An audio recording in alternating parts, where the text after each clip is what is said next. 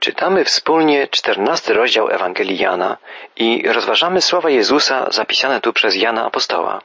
Są to słowa cudowne, słowa pełne miłości i pociechy. Pan Jezus wypowiada je w wieczerniku, w czasie wieczerzy paschalnej, spożywanej z uczniami po raz ostatni. Wkrótce Jezus zostanie zdradzony przez Judasza, będzie osądzony i skazany na śmierć. Jezus zapowiedział uczniom, że pośle im pocieszyciela, ducha prawdy. Powiedział im, nie zostawię was sierotami, przyjdę do was. W ten sposób Pan Jezus zapowiedział zstąpienie na ziemię Ducha Świętego.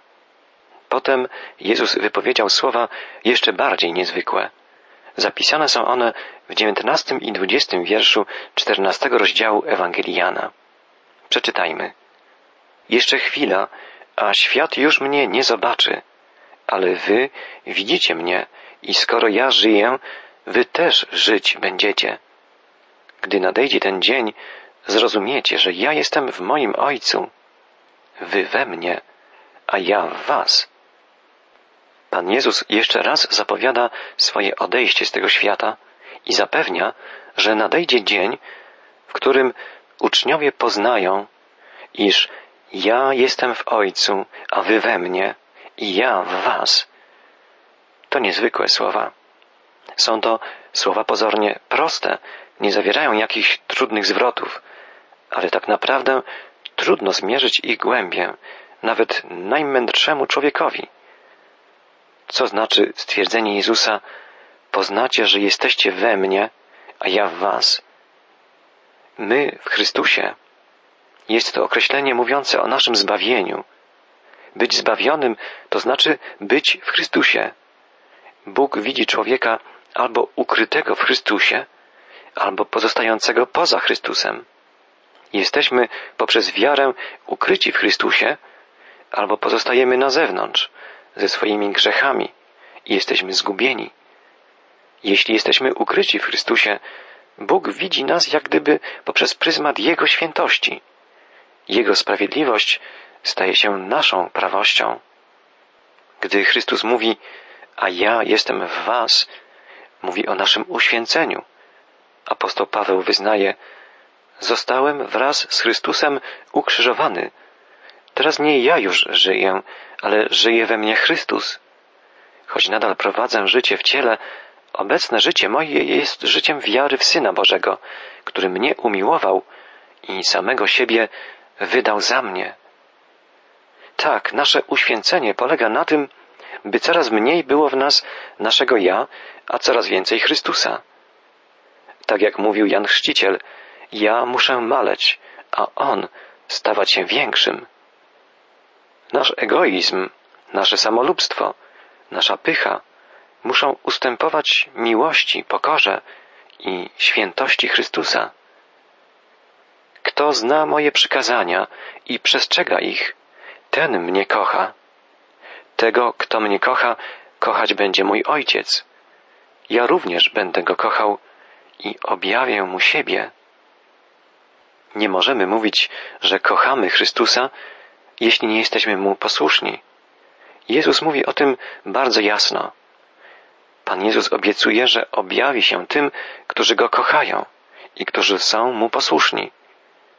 Tacy wierni uczniowie Jezusa doświadczą miłości Ojca i miłości Syna. Pomyślmy, jak wspaniała jest to obietnica. Doświadczanie miłości Boga Ojca i miłości Syna, Jezusa, to jak gdyby zakosztowanie miłości, jaka panuje pomiędzy Ojcem Niebiańskim i Jego Synem, Chrystusem. Jest to miłość doskonała, miłość potężna. Nie ma wspanialszego przeżycia ani tu na ziemi, ani tam w wieczności, niż doświadczanie tej nieskończonej, wiecznej miłości. Pan Jezus obiecuje, kto zna moje przykazania i przestrzega ich, ten mnie kocha, a tego, kto mnie kocha, kochać będzie mój Ojciec. Ja również będę go kochał i objawię mu siebie. Wtedy Juda, ale nie ten z Kariotu, czytamy dalej, zapytał Jezusa, Panie, cóż to się stało, że chcesz objawić się nam, a nie światu. Juda zdziwił się, że Jezus postanowił objawić się tylko wąskiej grupce uczniów. A co z całą resztą, panie? pyta Juda. Co z tłumami naszych rodaków? Co z wszystkimi narodami świata? Możemy przypuszczać, że było to szczere pytanie. Juda i inni uczniowie po prostu nie rozumieli słów swego mistrza. Jezus udziela więc Judzie szczegółowej odpowiedzi i jego wyjaśnienie zajmuje pozostałą część czternastego rozdziału Ewangeliana. Przeczytajmy wiersze 23 i 24. Jezus odpowiedział: Jeśli ktoś mnie kocha, to będzie zachowywał moje słowo i mój ojciec będzie go kochał. Przyjdziemy do niego i będziemy z nim przebywać. Kto mnie nie kocha, nie zachowuje moich słów, a słowo, które słyszycie, pochodzi nie ode mnie, lecz od Ojca, który mnie posłał. Jezus tłumaczy swoim uczniom, że cały świat może go poznać. Wszyscy mogą go poznać, jeśli oni, jako jego apostołowie, będą mu wierni i posłuszni. Gdy będą posłuszni jego słowom, gdy będą jego słowo przestrzegać i zgodnie z nim żyć, ludzie, którzy zobaczą ich życie, dostrzegą w nich podobieństwo do Chrystusa. I rzeczywiście tak się później działo. Gdy powstały pierwsze wspólnoty wyznawców Chrystusa, nazwano ich chrześcijanami, czyli ludźmi Chrystusa. Pan Jezus mówi więc o dwóch bardzo ważnych rzeczach. Po pierwsze, człowieka czyni chrześcijaninem to, że przyjmuje on Boże objawienie, przyjmuje Boże Słowo, tak, że zostaje przez nie przemieniony i w jego życiu widoczna jest miłość. I po drugie, że poprzez świadectwo życia uczniów Jezusa uwierzą w Niego i zostaną chrześcijanami następni, ci, którzy dostrzegą w życiu uczniów Jezusa obecność i działanie Boga. Kluczowe znaczenie mają tutaj miłość i posłuszeństwo. Jezus podkreśla, że tak jest Boży plan zdobycia dla Ewangelii całego świata. Mówi, nauka, którą słyszycie, nie jest moja, ale tego, który mnie posłał, Ojca. Pytanie, które musimy sobie postawić, ty i ja, brzmi, czy ja jestem posłuszny Bogu i Jego Słowu? Czy w moim życiu przejawia się Jego miłość? Czy inni mogą dostrzec poprzez przykład mojego życia Chrystusa? W 25 i 26 wierszu 14 rozdziału Ewangelii Jana znajdujemy następne ważne słowa Jezusa. To wszystko wam mówię, póki jestem wśród was. Duch Święty, którego Ojciec pośle wam w moim imieniu, będzie wam wszystko przypominał i pomoże wam to pojąć. Jezus mówi tu o tym, jak to jest możliwe, że grzeszny człowiek może żyć w taki sposób, by jego życie było drogowskazem wskazującym na Zbawiciela. Będzie to dzieło Ducha Świętego, który będzie uczył i przypominał słowa Jezusa wszystkim jego uczniom. Będzie ich wprowadzał w Boże prawdy, uzdalniał do miłości. Pan Jezus przekazuje swym uczniom w wieczerniku prawdę, Bożą prawdę, którą oni dzięki działaniu Ducha Świętego rozgłoszą na cały świat. Apostoł Jan był jednym z nich i napisał Ewangelię, którą wspólnie teraz rozważamy pod natchnieniem Ducha Świętego. Ewangelia ta jest jednym ze świadectw prawdziwości słów Jezusa. Jezusa, który obiecał, że Duch Święty będzie przypominał uczniom Jezusa wszystko, co powiedział sam Boży Syn. Duch Święty ożywia więc słowa Jezusa także i dzisiaj i sprawia, że możemy je zrozumieć i przyjmować. Pokój zostawiam wam, mój pokój daję wam. To następne wspaniałe słowa Jezusa. Nie tak, jak świat daje, ja wam go daję. Odwagi, nie bójcie się. Przypomnijmy sobie słowa Jezusa, które apostoł Jan zapisał w pierwszym wierszu tego rozdziału. Czytaliśmy, niech się nie trwoży wasze serce. Pan Jezus w przeddzień swej śmierci pragnie wzmocnić swoich uczniów. Chce wlać w ich serca otuchę i pokój. Pokój, o którym mówi, nie zależy od okoliczności zewnętrznych. Jest to cudowny, głęboki pokój, który staje się udziałem tego, kto ufa Jezusowi, jako swemu Panu i Zbawicielowi. Jest to pokój wewnętrzny, pokój serca i umysłu. W końcowych wierszach czternastego rozdziału Ewangelii Jana czytamy Słyszeliście, co wam powiedziałem. Odchodzę, ale przyjdę do was.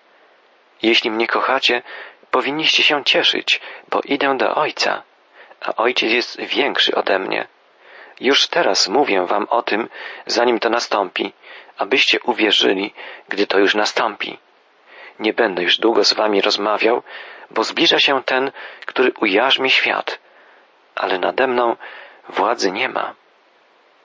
Świat jednak musi się dowiedzieć, że kocham Ojca i tak postępuję, jak mi nakazał Ojciec. Bądźcie gotowi. Trzeba nam iść. Pan Jezus wypowiada słowa, które Jego uczniowie zrozumieją dopiero po stąpieniu na ziemię Ducha Świętego. Jezus mówi swym najbliższym przyjaciołom, że powinni się cieszyć, że On odchodzi. Dlatego, że oznacza to, iż nadchodzi czas wielkiego błogosławieństwa, które wkrótce stanie się ich udziałem. Chwała Jezusa jest równa chwale Ojca. Została jednak w czasie Jego ziemskiego bytowania jak gdyby przesłonięta. Chrystus jako człowiek jest niższy od Ojca. Wkrótce Jezus odejdzie do Ojca i ześle na ziemię pocieszyciela i nauczyciela, Ducha Świętego. Przedtem jednak Jezus musi umrzeć. Nie może już długo rozmawiać ze swoimi uczniami. W ciągu kilku godzin zostanie aresztowany, a jego uczniowie rozpieszną się. Nadchodzi książę tego świata. Nie zwycięży on Jezusa, dlatego że nie ma w nim żadnej skazy. Nie ma on nic swego we mnie, mówi Jezus. Szatan stoczy z Jezusem walkę w Getsemane, ale jej wynik ukaże światu miłość Chrystusa i Jego posłuszeństwo względem woli Ojca. Będzie to zwycięska walka Jezusa. Miłość i posłuszeństwo to, o czym Jezus mówił swym uczniom, w nim samym znajdują swój doskonały wyraz. Gdy myślimy o tym, że powinniśmy stawać się podobnymi do Chrystusa, myślmy przede wszystkim o posłuszeństwie i o miłości. Miłość jest nicią przewodnią i główną treścią rozmowy Jezusa z jego uczniami w wieczorniku. Wspominaliśmy już o tym, że rozmowę tę apostoł Jan zapisał aż w pięciu rozdziałach swojej Ewangelii, od rozdziału 13 do 17. Jan ukazuje tu głównie Jezusa jako miłość. Rozważaliśmy już treść rozdziału 13 i 14. Czy dostrzegasz już, drogi słuchaczu, że Jezus jest miłością? Czternasty rozdział Ewangelii Jana kończy się słowami Jezusa Wstańcie, chodźmy stąd. Prawdopodobnie Jezus po wypowiedzeniu tych słów wyszedł ze swoimi uczniami z wieczernika. Mimo to rozdziały 15, 16 i 17 większość biblistów włącza do sekwencji rozmowy w wieczerniku, bo treść tych rozdziałów to z całą pewnością kontynuacja tej rozmowy. Pan Jezus, wychodząc z wieczernika i zmierzając ku Getsemane, rozmawiał z uczniami dalej w drodze. I Jan zamieszcza przebieg tej rozmowy w kolejnych rozdziałach swej Ewangelii. Modlitwę, którą Jan zapisał w siedemnastym rozdziale, wypowiadał Jezus tuż przed wejściem do ogrodu Getsemane, do ogrójca.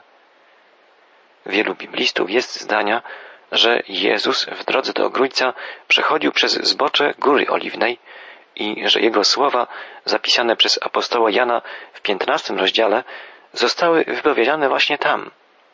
Znajdowała się tam w tamtym czasie winnica. Była Pascha, skąd wiemy, że była wtedy pełnia księżyca. Możemy więc sobie wyobrazić Jezusa i jego uczniów zmierzających w kierunku ogrodu Getsemane, przechodzących przy świetle księżyca przez winnicę. Bardzo możliwe, że Pan Jezus właśnie tam, rozmawiając z uczniami, porównał siebie do krzewu winnego. Jest też bardzo prawdopodobne, że Jezus przekroczył tej nocy bramę świątyni jerozolimskiej. Była ona w noc Paschy otwarta i zgodnie z prawem wielu bogobojnych Żydów odwiedzało świątynię tej nocy. Bramę świątyni odbudowanej przez Heroda ozdabiała złota podobizna winnego krzewu. Symbolizowała ona naród izraelski. Symbol ten często znajdujemy w Biblii. W psalmie 80 na przykład czytamy Boże zastępów, spraw nam odnowę, rozjaśnij oblicze swoje, a będziemy zbawieni. Prorok Izajasz woła Zaśpiewam mojemu ulubieńcowi ulubioną jego pieśń o jego winnicy. Ulubieniec mój miał winnicę na pagórku urodzajnym. Zaiste winnicą Pana zastępów jest dom Izraela, a mężowie judzcy ulubioną jego latoroślą. Także prorok Jeremiasz przekazuje słowa Pana skierowane do Izraela. To ja zasadziłem cię jako szlachetną winorośl, cały szczep prawdziwy. Prorok Ozeasz woła, Izrael był jak dorodny krzew winny, przynoszący wiele owoców, lecz gdy jego owoc się mnożył, wzrastała liczba ołtarzy. Im lepiej działo się w kraju, tym piękniejsze budowano posągi. Ich serce jest obłudne, muszą pokutować.